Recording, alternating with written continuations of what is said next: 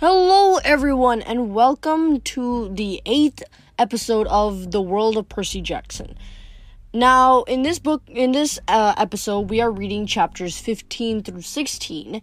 And what happened in the previous episodes is that Percy, Annabeth, and Grover had actually gotten a quest from Chiron, who is one of the who is the camp director, uh, or one of the camp directors at Camp Half Blood and Percy received a request to re- to retrieve Zeus's lightning bolt, which Zeus accused of Percy's father Poseidon of stealing.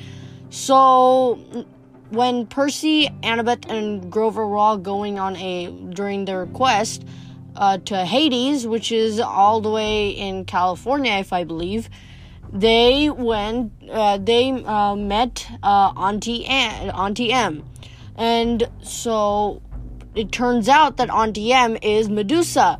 And she tries to turn them into stone, but soon is uh, defeated by Percy, Annabeth, and Grover. And Percy sends the head of Medusa to Poseidon, and they now continue on with their expedition. And let's read chapter 15 A God Buys Us Cheeseburgers. The next afternoon, June 14th, seven days before the solstice, our train rolled into Denver. We hadn't eaten since the night before in the dining car, somewhere in Kansas. We hadn't taken a shower since Half Blood Hill, and I was sure that was that was obvious. Let's try and contact Chiron, Annabeth said. I want to tell him about your talk with the river spirit. We can use phones, right? I'm not talking about phones. We wandered through downtown for about half an hour, though I wasn't sure what Annabeth was looking for. The air was dry and hot, which felt weird after the humidity of St. Louis. Everywhere we turned, the Rocky Mountains seemed to be staring at me, like a tidal wave about to crash into the city. Finally, we found an empty do it yourself car wash. We veered toward the stall farthest from the street, keeping our eyes open for patrol cars. We were three adolescents hanging out at car wash without a car. Any cop worth his donuts would figure out we were up to no good. What exactly are we doing? I asked as Grover took out the spray gun. It's 75 cents, he grumbled. I've only got two quarters left. Annabeth? Don't look at me, she said. The dining car wiped me out. I fished out my last bit of change and passed Grover a quarter, which left me two nickels and one drachma from Medusa's place. Excellent, Grover said. We could do it with the spray bottle, of course, but the connection isn't as good, and my arm gets tired of pumping. What are you talking about? He fed in the quarters and set the knob to fine mist. I am ing. Instant messaging? Iris messaging, Annabeth corrected. The rainbow goddess Iris carries messages for the gods. If you know how to ask and she's not too busy, she'll do the same for half bloods. You summoned the goddess with a spray gun? Grover pointed the nozzle in the air and water hissed out in a thick white mist. Unless you know an easier way to make a rainbow. Sure enough, late afternoon light filtered through the vapor and broke into colors. Annabeth held her palm out to me. Drachma, please. I handed it over. She raised the coin over her head. Oh, goddess, accept our offering. She threw the drachma into the rainbow. It disappeared in a golden shimmer. Half Blood Hill, Annabeth requested. For a moment, nothing happened. Then I was looking through the mist at Strawberry Fields and the Long Island Sound in the distance. We seemed to be on the porch of the big house. Standing with his back to us at the railing was a sandy haired guy in shorts and an orange tank top. He was holding a bronze sword and seemed to be staring intently at something down in the meadow. Luke! I called. He turned, eyes wide. I could swear he was standing there three feet in front of me through a screen of mist, except I could only see the part of him that appeared in the rainbow. Percy? His scarred face broke into a grin. Is that Annabeth too? Thank the gods! Are you guys okay? We're, uh, fine. Annabeth stammered. She was madly straining her dirty t shirt, trying to comb the loose hair out of her face. We thought. Chiron. I mean. He's down at the cabins. Luke's smile faded. We're having some issues with the campers. Listen, is everything cool with you? Is Grover all right? I'm right here, Grover called. He held the nozzle out to one side and stepped into Luke Luke's line of vision. What kind of issues? Just then, a big Lincoln Continental pulled into the car wash with its stereo turned to maximum hip hop. As the car slid into the next stall, the bass from the bass from the subwoofers vi- vibrated so much it shook the pavement. Chiron had to. What's that noise? Luke yelled. I'll take care of it, Annabeth yelled back, looking very relieved to have an excuse to get out of sight. Grover, come on! What? Grover said. But give Percy the nozzle and come on, she ordered. Grover murmured something about girls being harder to understand than the Oracle at Delphi. Then he handed me the spray gun and followed Annabeth. I readjusted the hose so I could keep the rainbows going and still see Luke. Chiron had to break up a fight, Luke shouted to me over the music. Things are pretty tense here, Percy. Word leaked out about the Zeus Poseidon standoff. We're still not sure. Probably the same scumbag who summoned the Hellhound. Now the campers are starting to take sides. It's shaping up like the Trojan War all over again. Aphrodite, Ares, and Apollo are backing Poseidon, more or less. Athena is backing Zeus. I shuddered to think that Clarisse's cabin would ever be on my dad's side for anything. In the next stall, I heard Annabeth and some guy arguing with each other, and then the music's volume decreased drastically. So, what's your status? Luke asked me. Chiron will be sorry he missed you.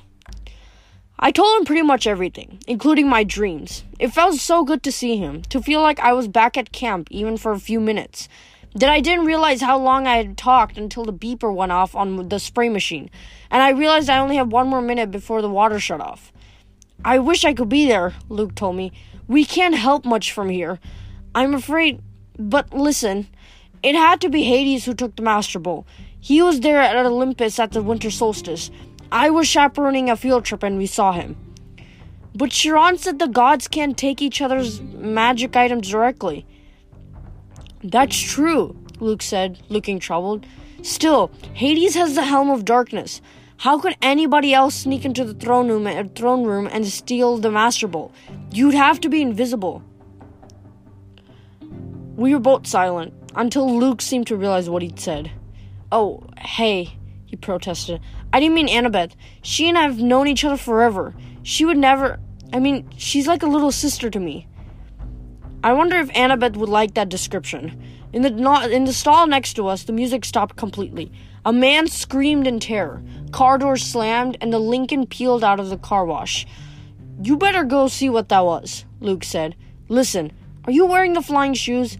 I'll feel better if I know uh, they've done you some good. Oh, uh, yeah. I try not to sound like a guilty liar. Yeah, they've come in handy. Really? He grinned. They fit in everything? The water shut off. The mist started to evaporate. Well, take care of yourself out there in Denver, Luke called, his voice getting fainter.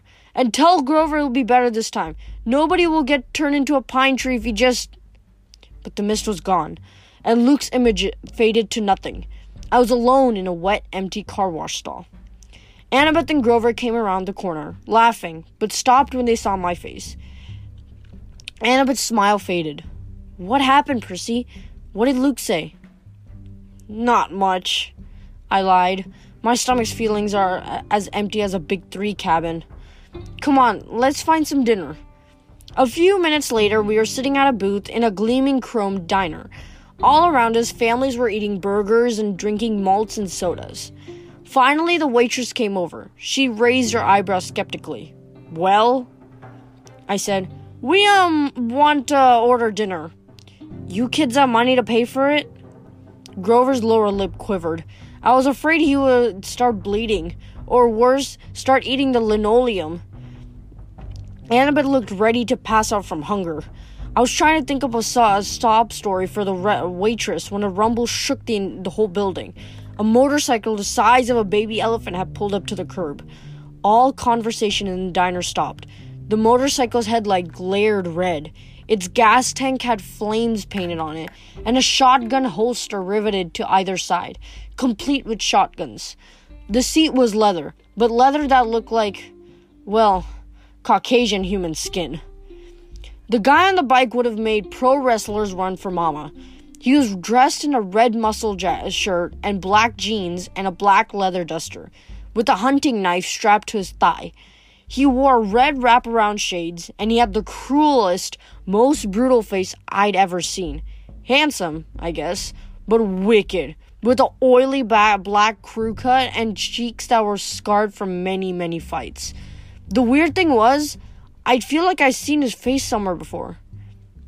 As he walked into the diner, a hot, dry wind blew through the place. All the people rose, as if they were hypnotized, but the biker waved his hand dismissively and they all sat down again. Everybody went back to their conversations. The waitress blinked, as if someone had just pressed the rewind button on her brain. She asked us again, You kids have money to pay for it? The biker said, It's on me. He slid into our booth, which was way too small for him, and crowded Annabeth against the window. Window.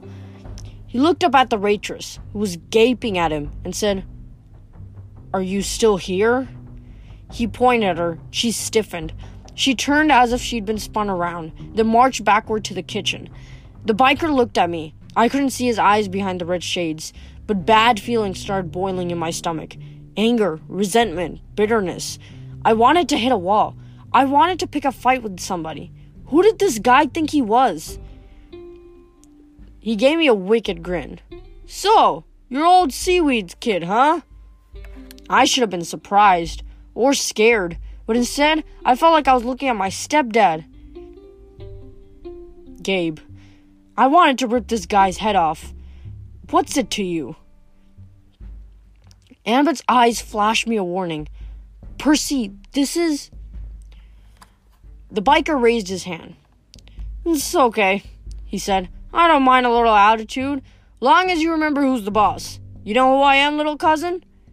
Then it struck me why this guy looked familiar. He had the same vicious sneer as some of the ki- kids at Camp Half Blood, the ones from Cabin, Cabin 5. You're Clarisse's dad, I said. Ares? God of War? Ares grinned and took off his shades. Where his eyes should have been, there was only fire, empty sockets glowing with miniature nuclear explosions. That's right, punk. I heard you broke Clarisse's spear. She was asking for it. Probably. That's cool. I don't fight my kids' fights, you know? What I'm here for? I heard you were in town. I got a little proposition for you. The waitress came back with heaping trays of food cheeseburgers, fries, onion rings, and chocolate shakes. Ares handed her a few gold drachmas. She looked nervously at the coins. But these aren't. Ares pulled out this huge knife and started cleaning his fingernails. Problem, sweetheart? The waitress swallowed, then left with the gold. You can't do that, I told Ares. You can't just threaten people with a knife. Ares laughed. Are you kidding? I love this country. Best place in Sparta. Don't you carry a weapon, punk? You should. Dangerous world out there. Which brings me to my proposition. I need you to do me a favor. What favor could I do for a god? Something a god does not have doesn't have time to do himself. It's nothing much. I left my shield at an abandoned water park here in town. I was going on a little date with my girlfriend. We were interrupted. I left my shield behind. I want you to fetch it for me. Why don't you go back and get it yourself? The fire in his eye sockets glowed a little hotter. Why don't I turn you into a prairie dog and run you over with my Harley? Because I don't feel like it. A god has given you an opportunity to prove yourself, Percy Jackson. Will you prove yourself a coward? He, he leaned forward. Or maybe you only fight when there's a river to dive into, so your daddy can protect you. I wanted to punch this guy, but somehow I knew he was waiting for that. Ares' power was ca- causing my anger, He'd love if I attacked. I didn't want to give him the satisfaction. We're not interested, I said. We've already got a quest. Ares' fiery eyes made me see things I didn't want to see. Blood and smoke and corpses on the battlefield. I know all about your quest, punk. When that item was first stolen, Zeus sent his best out looking for it. Apollo, Athena, Artemis, and me, naturally. If I couldn't sniff out a weapon that powerful, He licked his lips, as if, if as if the very thought of the master bolt made him hungry. Well, if I couldn't find it, you got no hope. Nevertheless, I'm trying to give you the I'm trying to give you the benefit of the doubt. Your dad and I go way back. After all, I'm the one who told him my suspicions about the whole corpse breath. You told him Hades stole the bolt? Sure, framing somebody to start a war. Oldest trick in the book. I recognized it immediately. In a way, you got me to thank you for your little quest. Thanks, I grumbled. Hey, I'm a generous guy. Just do my little job and I'll help you on your way. I'll arrange a ride west for you and your friends. We're doing fine on our own. Yeah, right. No money, no wheels, no clue what you're up against. Help me out, and maybe I'll tell you something you need to know. Something about your mom. My mom? He grinned. That got your attention. The water park is a mile west on Delancey. You can't miss it. Look for the Tunnel of Love ride. What interrupted your date? I asked. Something scare you off? Ares bared his teeth, but I'd seen him threatening I'd seen his threatening look before on Clarisse. There was something false about it, almost like he was nervous. You're lucky you met me, punk, and not one of the other Olympians. They're not as forgiving of rudeness as I am. I'll meet you back here when you're done. Don't disappoint me. After that, I must have fainted or fallen into a trance because when I opened my eyes again, Ares was gone. I might have thought the conversation was had been a dream, but Annabeth and Grover's expressions told me otherwise. Not good, Grover said. Ares sought you out, Percy. This is not good. I stared out the window. The motorcycle had disappeared. Did Ares really know something about my mom? Or was he just playing with me? Now that he knew he was gone, all the anger had drained out of me. I realized Ares must love to mess with people's emotions. That was his power. Cranking up the passions so badly, they clouded your ability to think. It's probably some kind of trick, I said. Forget it. Forget Ares. Let's just go. We can't, Annabeth said. Look, I hate Ares as much as anybody, but you don't ignore the gods unless you want serious bad fortune. He wasn't kidding about turning into a rodent. I looked down at my cheeseburger, which suddenly didn't seem so appetizing. Why does he need us? Maybe it's a problem that requires brains, Annabeth said. Ares has strength. That's all he has. Even strength has to bow to wisdom sometimes. But this water park, he acted almost scared. What what will make a war god run away like that? Annabeth Gro- and Grover glanced nervously at each other. Annabeth said, I'm afraid we'll have to find out. The sun was sinking behind the mountains by the time we found the water park. Judging from the sign, it had once been called Waterland, but now some of the letters were smashed out, so it read Watrad. The main gate was padlocked and topped with barbed wire. Inside, huge dry water slides and tubes and pipes curled everywhere, leading to empty pools. Old tickets and advertisements flutter around the asphalt. With night coming on, the place looks sad and creepy. If Ares brings his girlfriend here for a date, I said, staring up at the barbed wire, I'd hate to see what she looks like. Percy, Annabeth warned, be more respectful. Why? I thought you hated Ares. He's still a god, and his girlfriend is very temperamental. You don't want to insult her looks, Grover added. Who is she? Echidna? No, Aphrodite, Grover said, a little dreamily. Goddess of love. I thought she was married to somebody, I said. Hephaestus. What's your point? he asked. Oh, I suddenly. F- I-, I said, oh. I suddenly felt the need to change the subject. So, how do we get in? Maia! Grover's shoes sprouted wings. He flew over the fence, did an unintended somersault in the midair, then stumbled to a landing on the opposite side. He dusted off his jeans as if he'd planned the whole thing. You guys coming? Annabeth and I had to climb the old fashioned way, holding down the barbed wire for each other as we crawled over the top. The shadows grew long as we walked through the park, checking out the attractions. There was Ankle Biter Island, Head Over Wedgie, and dude, where's my swimsuit? No monsters came to get us. Nothing made the slightest noise. We found a souvenir shop that had been left open. Merchandise still lined the shelves snow globes, pencils, postcards, and racks of clothes, Annabeth said. fresh clothes. Yeah, I said, but you can't just watch me. She snatched an entire row of stuff off the racks and disappeared into the changing room. A few minutes later, she came out in Waterland flower print shorts, a big red Waterland t shirt, and commemorative Waterland surf shoes. A Waterland backpack was slung over her shoulder, obviously stuffed with more goodies. What the heck? Grover sh- shrugged. Soon all three of us were decked out like walking advertisements for the defunct theme park. We continued searching for the Tunnel of Love. I got the feeling that the whole park was holding its breath. So, Ares and Aphrodite, I said, to keep my mind off the growing dark. They have a thing going on? That's old gossip, Percy, Annabeth told me. 3,000 year old gossip. What about Aphrodite's husband? Well, you know, she said. Hephaestus, the blacksmith. He was crippled when he was a baby, thrown off Mount Olympus by Zeus. So he isn't exactly handsome. Clever with his hands and all, but Aphrodite isn't into brains and talent, you know? She likes bikers. Whatever. Hephaestus knows? Oh, sure, Annabeth said. He caught them together once. I mean, literally caught them in a golden net and invited all the gods to come and laugh at them. Hephaestus is always trying to embarrass them. That's why they meet in out of the way out of the way places like She stopped, looking straight ahead. Like that. In front of us was an empty pool that would have been awesome for skateboarding. It was at least 50 yards across and shaped like a bowl. Around the rim, a dozen bronze statues of Cupid stood guard with wings spread and bows ready to fire.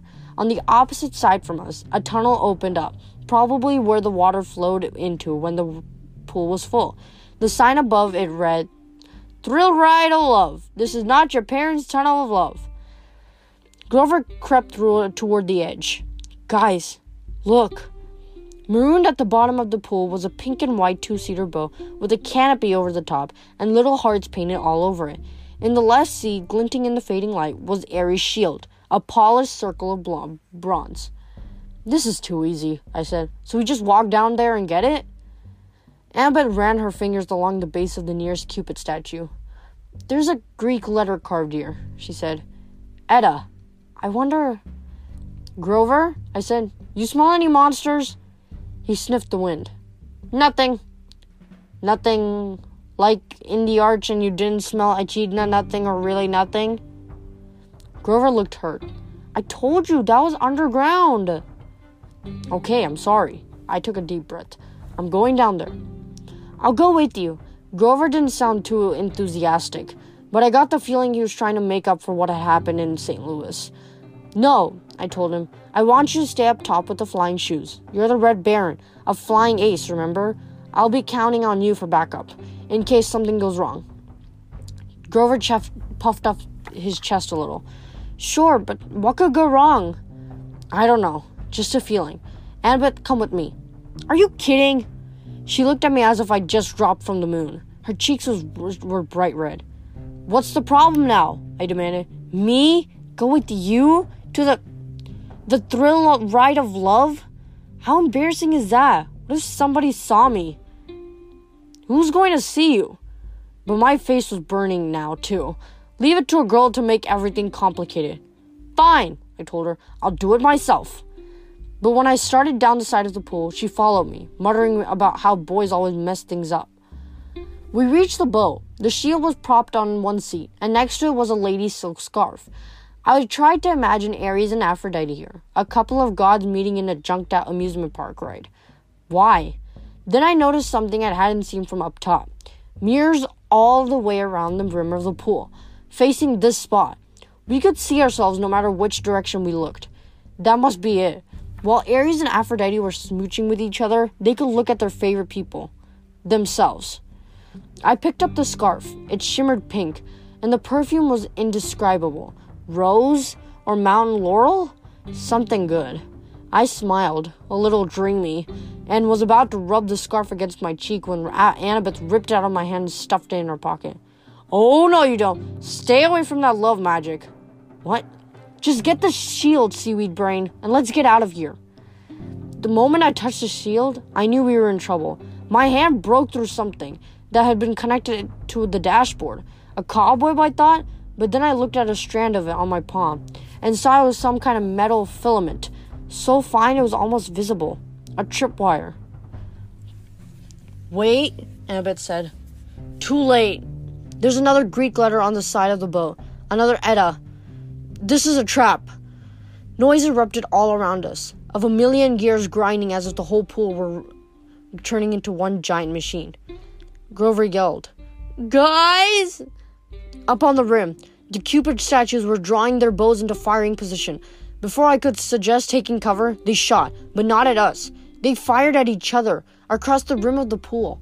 Silky cables trailed from the arrows, arching from the ar- ar- arcing from the pool and anchoring where they land to form a huge golden asterisk. Then f- smaller me- metallic threads started weaving together to ma- magically between the main strands, making a net. We have to get out, I said. Duh, Annabeth said. I grabbed the shield and we ran, but going up the slope of the pool was not as easy as going down. Come on, Grover shouted. He was trying to hold open a section of the net for us, but wherever he touched it, the golden thread started to wrap around his hands. The Cupid's heads popped open. Out came video cameras. Spotlights rose up all around the pool, blinding us with illumination. And a loudspeaker voice boomed Live to Olympus in one minute, 59 seconds, 58. Hephaestus! Annabeth screamed. I'm so stupid! Eta is H! He made this trap to catch his wife with Ares. Now we're to be broadcast live to Olympus and look like absolute fools. We almost made it to the rim when the row mirrors opened like hatches and thousands of tiny metallic things poured out. Annabeth screamed. It was an army of wind up creepy crawlies, bronze gear bodies, spindly legs, little pincer mouths, all scuttling toward us in a wave of clacking, whirling metal, whirring metal. Spiders! Annabeth said, Sp, sp, ah! I never seen her like this before. She fell back. She fell backward in terror and almost got th- overwhelmed by the spider robots before I pulled her up and dragged her back be- toward the boat. The things were coming out from all around the uh, around the rim now, millions of them, flooding toward the center of the pool, completely surrounding us. I told myself they were, probably weren't programmed to kill, just coral us and bite us and make us look stupid. Then again, this was a trap meant for gods, and we weren't gods. Annabeth and I climbed, climbed into the boat. I started kicking away the spiders as they swarmed aboard. I yelled at Annabeth to help me, but she was too paralyzed to do much more than scream. 30, 29, called the loudspeaker. The spiders started spitting out strands of metal thread, trying to tie us down. The strands were easy enough to break at first, but there were so many of them, and the spiders just kept coming. I kicked one away from Annabeth's leg, and its pincers took a chunk out of my new surf shoe. Grover hovered above the pool in his flying sneakers, trying to pull the net loose, but it wouldn't budge. Think, I told myself.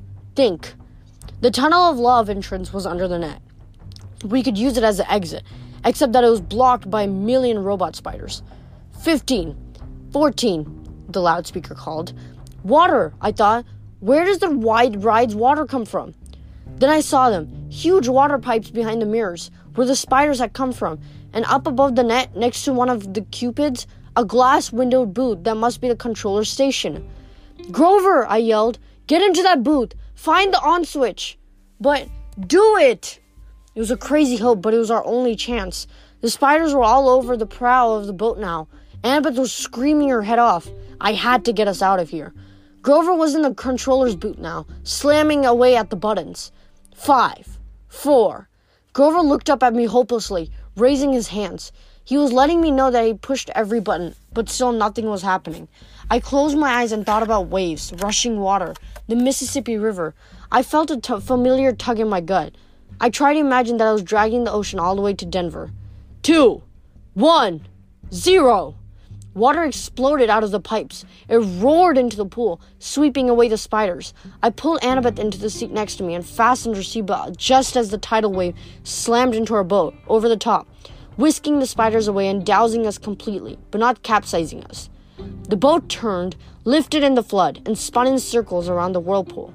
The water was full of short circuiting spiders, some of them smashing against the pool's concrete wall with such force they burst.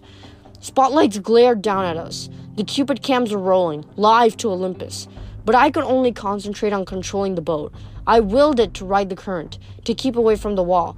Maybe it was my imagination, but the boat seemed to respond. At least, it didn't break into a million pieces. We spun around one last time, the water level now almost high enough to shred us against the metal net. Then the boat's nose turned toward the tunnel, and we rocketed through into the darkness.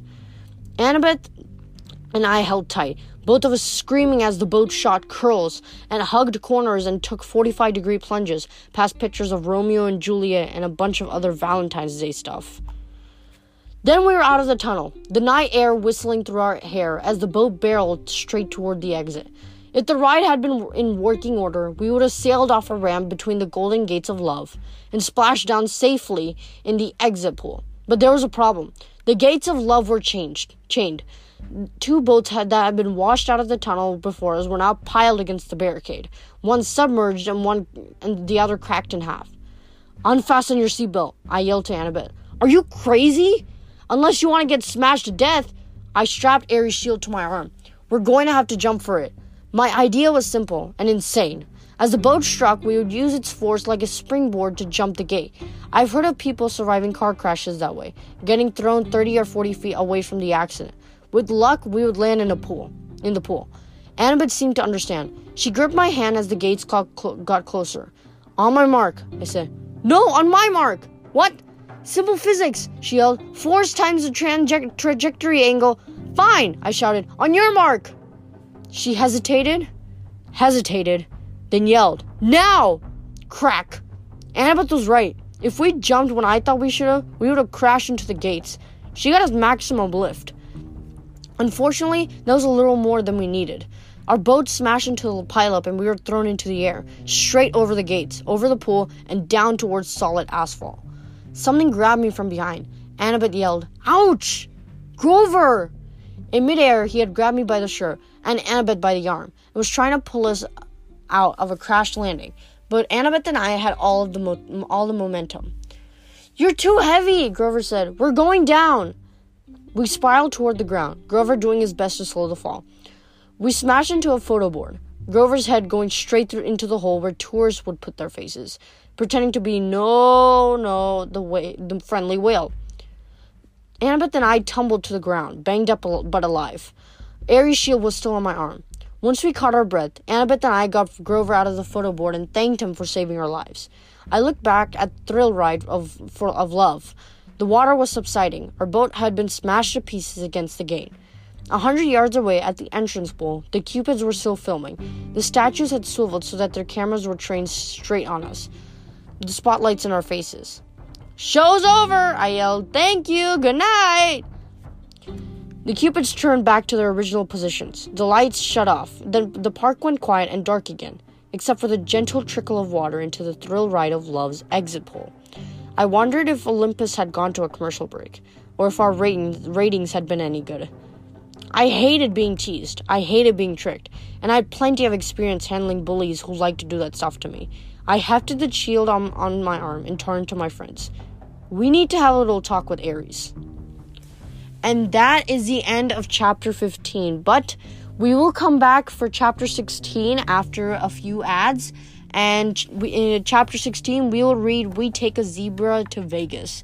And I feel that chapter 15 was pretty interesting, you know, you know, trying to get out of a uh, amusement ride and abandoned one uh, that too and then trying to save yourselves from embarrassment of like you know embarrassing the yourself in front of the gods you know.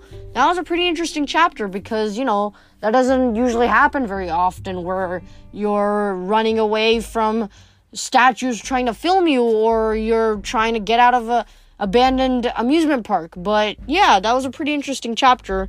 And after these ads we will read chapter 16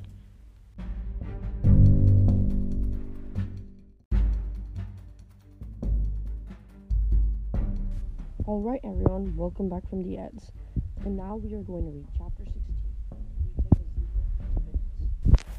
The war god was waiting for us in the din- diner parking, parking lot. Well, well, he said, you didn't get yourself killed. You knew it was a trap, I said. Ares gave me a wicked grin. Bet that crippled blacksmith was surprised when he netted a couple stupid kids. You looked good on TV. I shoved his shield at him. You're a jerk. Annabeth and Grover caught their breath. Ares grabbed the shield and spun it in the air like pizza dough. It changed form, melting into a bulletproof vest. Vest. He slung it across his back. See that truck over there? He pointed to an 18 wheeler parked across the street from the diner. That's your ride. Take you straight to LA with one stop in Vegas. The 18 wheeler had a sign on the back, which I could read only be- because it was reverse printed white on black. A good human common a good combination for dyslexia.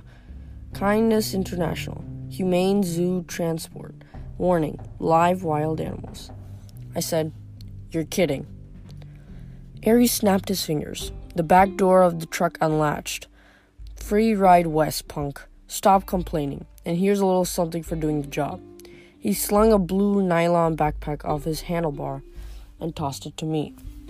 Inside were fresh clothes for all of us 20 bucks in cash, a pouch full of golden drachmas, and a bag of double stuffed Oreos. I said I don't want your lousy. Thank you, Lord Ares, Grover interrupted, giving me his best red alert warning look. Thanks a lot. I gritted my teeth. It was probably a deadly insult to refuse something from a god, but I didn't want anything that Ares had touched. Reluctantly, I slung the backpack over my shoulder. I knew my anger was being caused by the war god's presence, but I was still itching to punch him in the nose. He reminded me of every bully I've ever faced Nancy Bobofit, Clarisse, Smelly Gabe, sarcastic teachers. Every jerk would call me stupid or laughed at me when I'd gotten expelled. I looked back at the diner, which only had a couple of customers now. The waitress who'd serve us dinner was watching nervously out the window, like she was afraid Ares might hurt us. She dragged the fry cook out from the kitchen to see. She said something to him. He nodded, held up a little disposable camera, and snapped a picture of us. Great, I thought. We'll make the papers again tomorrow. I imagined the headline 12 year old outlaw beat up, beats up defense, defenseless biker. You owe me one more thing. I told Ares, trying to keep my voice level. You promised me information about my mother. You sure you can handle the news? He kicked started his motorcycle. She's not dead. The ground seemed to spin beneath me. What do you mean? I mean, she was taken away from the Minotaur before she could die. She was turned into a shower of gold, right? That's metamorphosis, not death. She's being kept. Kept? Why? You need to study war, punk. Hostages? You take somebody to control somebody else. Nobody's controlling me. He laughed.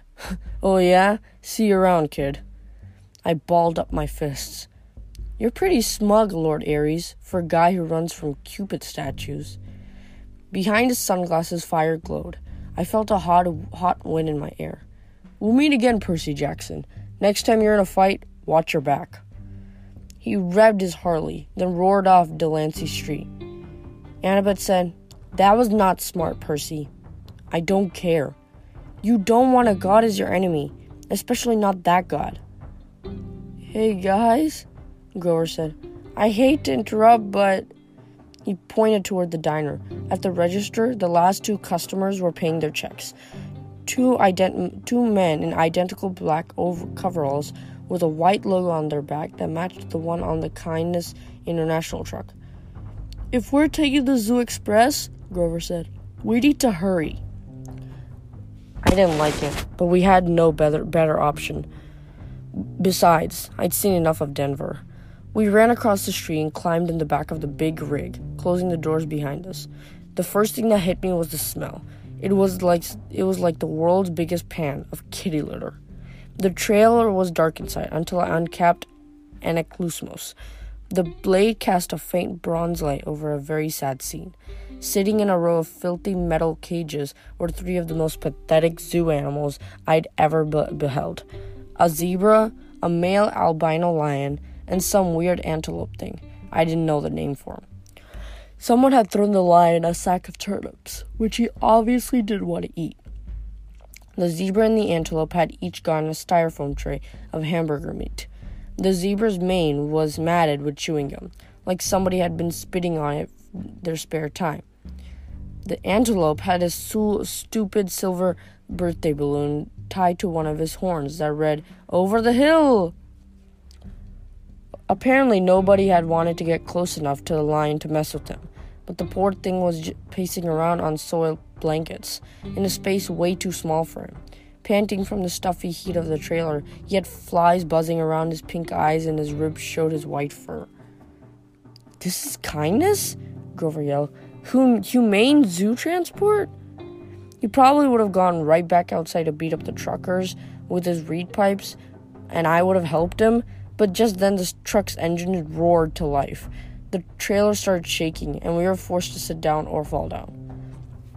We huddled in the corner or or on some mildewed feed, mi- mildewweed, mildewweed feed sacks, trying to ignore the smell and the heat and the flies.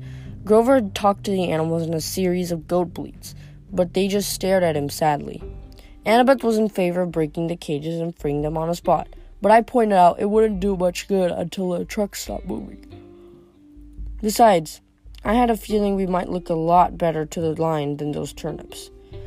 I found a water jug and refilled their bowls, then used Anaklusmos to drag the mismatched food out of their cages. I gave the meat to the lion and the turnips to the zebra and the antelope. Grover calmed the antelope down, while Annabeth used her knife to cut the balloon off his horn. She wanted to cut the gum out of the zebra's mane too, but we decided that would be too risky with the truck bumping around. We told Grover to promise the animals we'd help them more in the morning. Then we settled in for the night. For night. Grover curled up on a turnip sack. Annabeth opened our bag of double stuffed Oreos and nibbled on one half heartedly. I tried to cheer myself up by concentrating on the fact that we were halfway to Los Angeles, halfway to our destination. It was only June 14th. The solstice wasn't until the 21st. We could make in plenty of time. On the other hand, I had no idea what to expect next. The gods kept toying with me. At least Hephaestus had the decency to be honest about it. He put up cameras and advertised me as an entertainment. But even when the cameras weren't rolling, I had a feeling my quest was being watched. I was a source of amusement for the gods. Hey, Annabeth said. I'm sorry for freaking out back at the water park, Percy. That's okay. It's just, she shuddered, spiders. Because of the Arachne story, I guessed. She got turned into a spider for challenging your mom to a weaving contest, right? Annabeth nodded. Arachne's children have been taking revenge on the children of Athena ever since. If there's a spider within a mile of me, it'll find me. I hate the creepy little thing. Anyways, I owe you. We're a team, remember? I said. Besides, Grover did the fancy flying. I thought he was asleep, but he mumbled from the corner. I was pretty amazing, wasn't I? Annabeth and I laughed. She pulled apart an Oreo, handed me half. In the iris message, did Luke really say nothing? I munched my cookie and thought about how to answer. The conversation via Rainbow had been bo- had bothered me all evening. Luke said you and he go way back. He also said Grover wouldn't fail this time. Nobody would turn to a pine tree. In the dim bronze light of the sword blade, it was hard to read their expressions. Grover let out a mournful bray. I should have told you the truth from the beginning. His voice trembled. I thought if you knew what a fl- failure I was, you wouldn't want me along. You were the satyr who tried to rescue Thalia, the daughter of Zeus. He nodded glumly. And the other two half bloods Thalia befriended, the ones who got safely to camp? I was looking at Annabeth.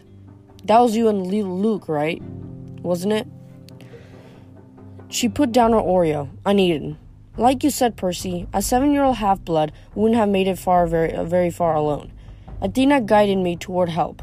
Thalia was 12, Luke was 14. They both run away from home, like me. They were happy to take me with them. They were amazing monster fighters, even without training. We traveled north from Virginia without any real, real plans, fending off monsters for about two weeks before Grover found us. I was supposed to escort Thalia to camp, he said, sniffling. Only Thalia and only Thalia. I had strict orders from Chiron. Don't do anything that would slow the rescue, slow down the rescue. We knew Hades was after her. See, but I couldn't just leave Luke and Annabeth by themselves.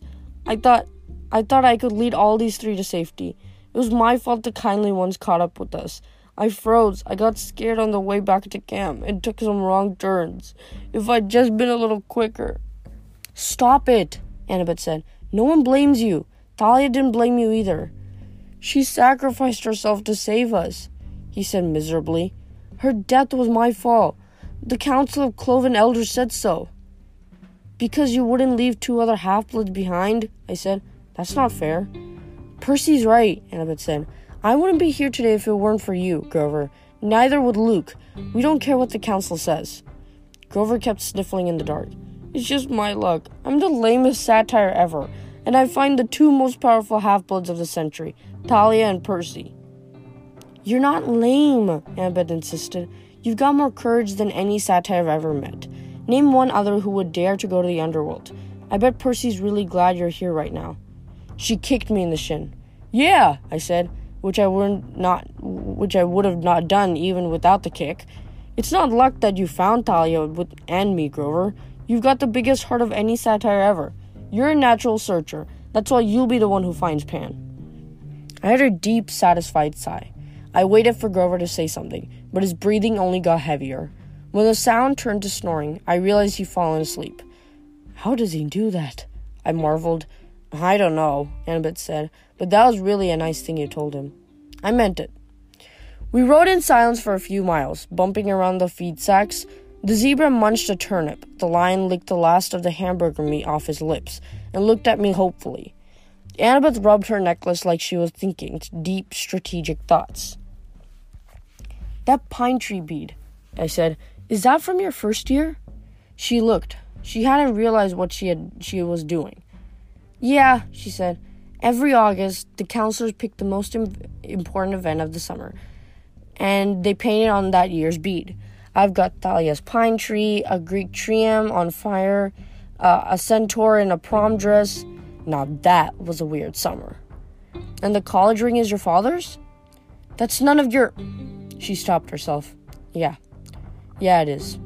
You don't have to tell me. No, it's okay. She took a shaky breath. My dad sent it to me folded up in a letter two summers ago. The ring was like his main keep- keepsake from Athena. He would have gone through his doctoral program at Harvard without her. That's a long story. Anyway, he said he wanted me to have it. He apologized for being a jerk, said he loved me and missed me. He wanted me to come home and live with him. That doesn't sound so bad. Yeah, well, the problem was I believed him. I tried to go home for that school year, but my stepmother was stepmom was the same as ever. She didn't want her kids put in, put in danger by living with a freak. Monsters attacked, we argued. Monsters attacked, we argued. I didn't even make it through winter break. I called Chiron and came right back to Camp Half Blood. You think you'll ever try living with your dad again? She wouldn't meet my eyes. Please, I'm not into self inflicted pain. You shouldn't give up, I told her. You should write him a letter or something. Thanks for the advice, she said coldly, but my father made his father's made his choice about who he wants to live with. We passed another few miles of silence. So if the gods fight, I said, would things line up the way they did with the th- Trojan War? Will it be Athena versus Poseidon? She put her head against the backpack Ares had given us and closed her eyes. I don't know what my mom will do. I just know I'll fight next to you. Why? Because you're my friend, Seaweed Brain. Any more stupid questions?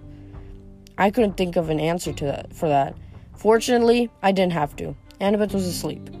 I have tr- I had trouble following her example, with Grover snoring and an albi- albino li- lion staring hungrily at me. But eventually, I closed my eyes.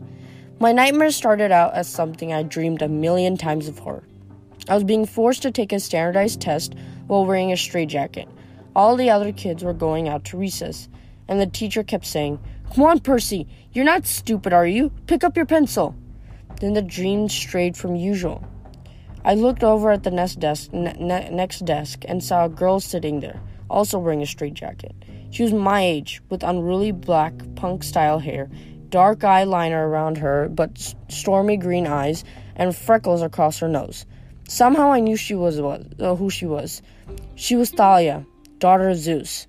She struggled against the straitjacket, glared at me in frustration, and snapped, "Well, seaweed brain, one of us has to get out of get us get us get out of here." She's right, my dream self thought. I'm going to. I'm going back to that cavern. I'm going to give Hades a piece of my mind. The straitjacket melted off me. I fell through the classroom floor. The teacher's voice changed until it was cold and evil, echoing from the depths of a great chasm. Percy Jackson, it said. Yes, the exchange went well, I see. I was back in the dark cavern, spirits of the dead drifting around me. Unseen in the pit, the monstrous thing was speaking, but this time it wasn't addressing me. The numbing power of its voice seemed directed somewhere else. And he suspects nothing? it asked. Another voice, one I almost recognized, answered at my shoulder. Nothing, my lord. He is as ignorant as the rest. I looked over, but no one was there. The speaker was invisible. Deception upon deception. The thing in the pit. Mused aloud. Excellent. Truly, my lord, said the voice next to you, me. You are well named the crooked one. But was it really necessary? I could have brought you what I stole directly. You, the monster said in scorn, you've already shown your limits. You've failed me completely had I not intervened. But my lord, peace, little servant. Our six months have have bought us so uh, uh, has bought have bought us much. Zeus's anger has grown. Poseidon has played his most desperate card. Now we shall use it against him. Shortly you will have the reward you wish, and your revenge, as soon as both items are delivered into my hands. But wait, he is here. What? The invisible servant suddenly sounded tense. You summoned him, my lord? No. The full force of the monster's attention was now pouring over me freezing me in place. Blast his father's blood. He's too changeable, too unpredictable. The boy brought himself hither. Impossible, the servant cried. For weaklings such as you, perhaps. The voice snarled, then its cold power turned back on me. So, you wish to dream of your quest, young half blood? Then I will oblige. The scene changed. I was standing in a vast throne room with black marble walls and bronze floors. The empty, horrid throne was made from human bones fused together. Standing at the foot of the dais was my mother, sh- frozen in shimmering gold light, her arms outstretched. I tried to step toward her, but my legs wouldn't move. I reached for her, only to realize that my hands were withering to bones.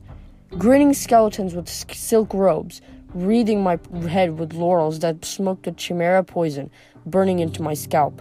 The evil voice began to laugh. Hail the conquering hero! I woke with a start. Grover was shaking my shoulder. The truck stopped, he said. We think they're coming to check on the animals. Hide! Annabeth hissed.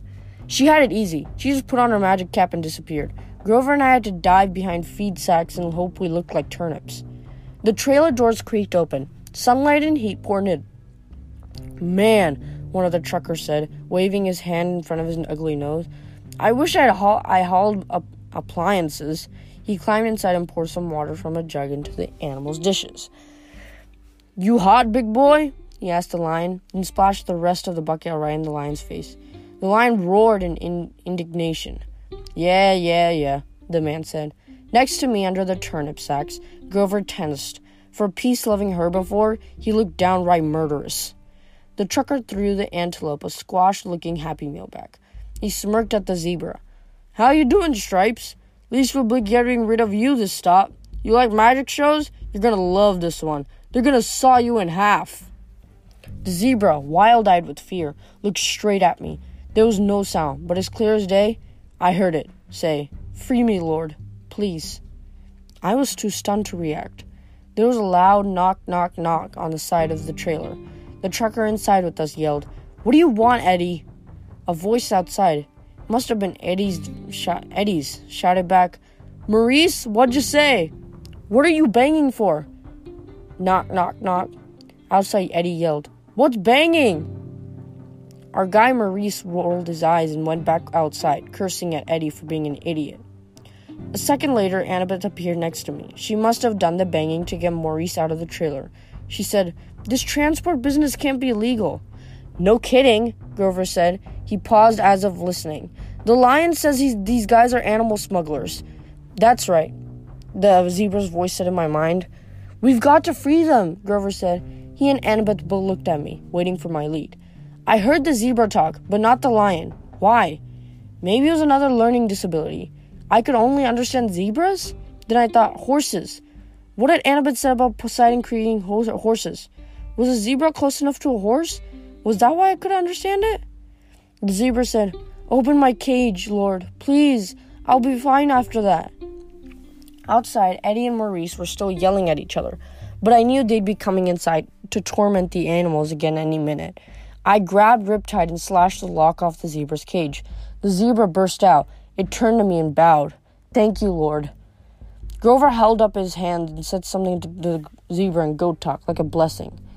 Just as Maurice was poking his head back inside to check out the noise, zebra leaped over him and into the street. There was yelling and screaming and cars honking. We rushed to the doors of the trailer in time to see the zebra galloping down a wide boulevard lined with hotels and casinos and neon signs. We just released a zebra in Las Vegas. Maurice and Eddie ran after it, with a few policemen running after them shouting, Hey, you need a permit for that. Now would be a good time to leave, Annabeth said. The other animals first, Grover said. I cut the locks with my sword. Grover raised his hands and spoke the same goat blessing he used for the zebra. Good luck, I told the animals. The antelope and the lion burst out of their cages and went off to gather into the streets. Some tourists screamed. Most just backed off and took pictures, probably thinking it was some kind of stunt by, by, by one of the casinos. Will the animals be okay? I asked Grover. I mean, the desert and all? The desert and all? Don't worry, he said. I placed a satyr sanctuary on them. Meaning? Meaning they'll reach the wild safely, he said. They'll find water, food, shade, whatever they need until they find a safe place to live. Why can't you place a blessing like that on us? I asked. It only works on wild animals. So it only affect Percy, Annabeth reasoned. Hey! I protested. Kidding, she said. Come on, let's get out of this filthy truck. We stumbled out into the desert afternoon. It was 110 degrees, easy, and we must have looked like deep fried va- vagrants. But everybody was too interested in the wild animals to pay us much attention. We passed the Monte Carlo and the MGM. We passed pyramids, a pirate ship, and the Statue of Liberty, which was a pretty small replica, but still made me homesick. I wasn't sure what we were looking for. Maybe just a place to get out of the heat for a few minutes, find a sandwich and a glass of lemonade, make a plan, new plan for getting west. We must have taken a wrong turn because we found ourselves at the at a dead end, standing in front of the Lotus Hotel and Casino. The entrance was a huge neon flower, the petals lighting up and blinking. No one was going in or out, but the glittering the glittering chrome doors were open, spilling out air conditioning that smelled like flowers Lotus blossom, maybe. I'd never smelled one, so I wasn't sure. The doorman smiled at us. Hey kids, you look tired. You want to come in and sit down? I learned to be suspicious the last week or so. I figured anybody could might be a monster or a god. You just couldn't tell. But this guy was normal. One look at him and I could see. Besides, I was so relieved to hear somebody who sounded sympathetic that I nodded and said we'd love to come in. Inside, we took one look around, and Grover said, Whoa. The whole lobby was a giant game room, and I'm not talking about cheesy old Pac-Man, Pac-Man games or slot machines. There was an indoor water slide snaking around the glass elevator, which went straight up at least 40 floors. There's a climbing wall on one side of the on the side on the side of one building, and an indoor bungee jumping bridge. There are virtual reality suits with working laser guns and hundreds of video games, each one the size of a widescreen TV. Basically, you name it, this place had it. There were other few kids playing, but not that many. No waiting for any of the games. There were waitresses and snack bars all around, serving you serving every fi- kind of food you can imagine. Hey, a bellhop said. At least I guessed he was a bellhop. He wore a white and yellow Hawaiian shirt with lotus designs, shorts, and flip flops. Welcome to the Lotus Casino. Here's your room key. I stammered. Um, but. No, no, he said, laughing. The bill's taken care of. No extra charges, no tips. Just go on the top up on up to the top floor, room 4001. If you need anything like extra bubbles for the hot tub or ski targets for the shooting range or whatever, just call the front desk. Here are your Lotus Cash cards. They work in the restaurant on all games and rides. He handed, handed, he handed us each a green plastic credit card. I knew there must be some mistake. Obviously, we, he thought we were millionaires' kids, but I took the card and said, How much is on here? His eyebrows knit together. What do you mean? I mean, when does it run out of cash? He laughed. Oh, you're making a joke. Hey, that's cool. Enjoy your stay. We took the elevator upstairs and checked out our room. It was a suite with three separate bedrooms, and a bar stocked with candy, sodas, and chips. A hotline to room service, fluffy towels and water beds with fe- feather pillows, a big screen television with satellite and high speed internet. The balcony had its own t- hot tub, and sure enough, there was a skeet shooting machine and a shotgun, so you could launch clay pigeons right out right out over the Las Vegas skyline and plug them into your gun. I wasn't I didn't see how that could be illegal, but I thought it was pretty cool. The view over the strip and the desert, desert was amazing, though I doubted we'd ever find time to look at the view from with a room like this. Oh goodness, Annabeth said. This place is sweet, Grover said. Absolutely sweet. There were clothes in the closet and they fit me. I frowned thinking that this was a little strange. I threw Ares' backpack in the trash can. Wouldn't that need that anymore? When we left, I just took I could just charge a new one at the hotel store. I took a shower, which felt awesome after a week of grimy travel. I changed clothes, ate a bag of chips, drank three cokes, and came out feeling better than I had in a long time. In the back of my mind, some small problem kept nagging me. I had a dream. I had a dream or something. I needed to talk to my friends, but I was sure it could wait. I came out of the bedroom and found that Annabeth and Grover had also showered and changed clothes. Grover was eating potato chips to his heart's content, while Annabeth cranked up the National Geographic channel. All those stations, I told her, and you turn on the National Geographic? Are you insane? It's interesting. I feel good, Grover said. I love this place. Without his re- even realizing it, the wings sprouted out of his shoes and w- lifted him a foot off the ground, then back down. So what now? Annabeth said, asked. Sleep? Grover and I looked at each other and grinned. We both held up our green plastic Lotus cash cards. Playtime, I said. I can remember the last time I had so much fun. I came up from a relatively poor family.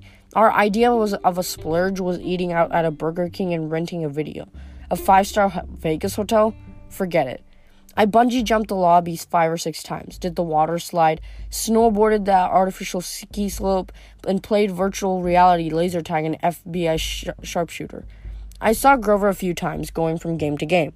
He really liked the reverse hunting hunter thing, where the deer go out and shoot the rednecks. I saw Annabeth playing the trivia games and other brainiac stuff. They had this huge 3D sim game where you could where you build your own city and you could actually see the holographic buildings rise on the display board. I didn't think much of it, but Annabeth loved it. I'm not sure when I first realized something was wrong. Probably it was when I noticed the guy standing next to me uh, at our VRR sharpshooters. He was about 13, I guess, but his clothes were weird. I thought he was some Elvis impersonator's son. He wore some he wore bell-bottom jeans and a red t-shirt with black piping, and his hair was permed and gel like a New Jersey's girl on a homecoming night. We played a game of sharpshooters together and he said, "Groovy, man.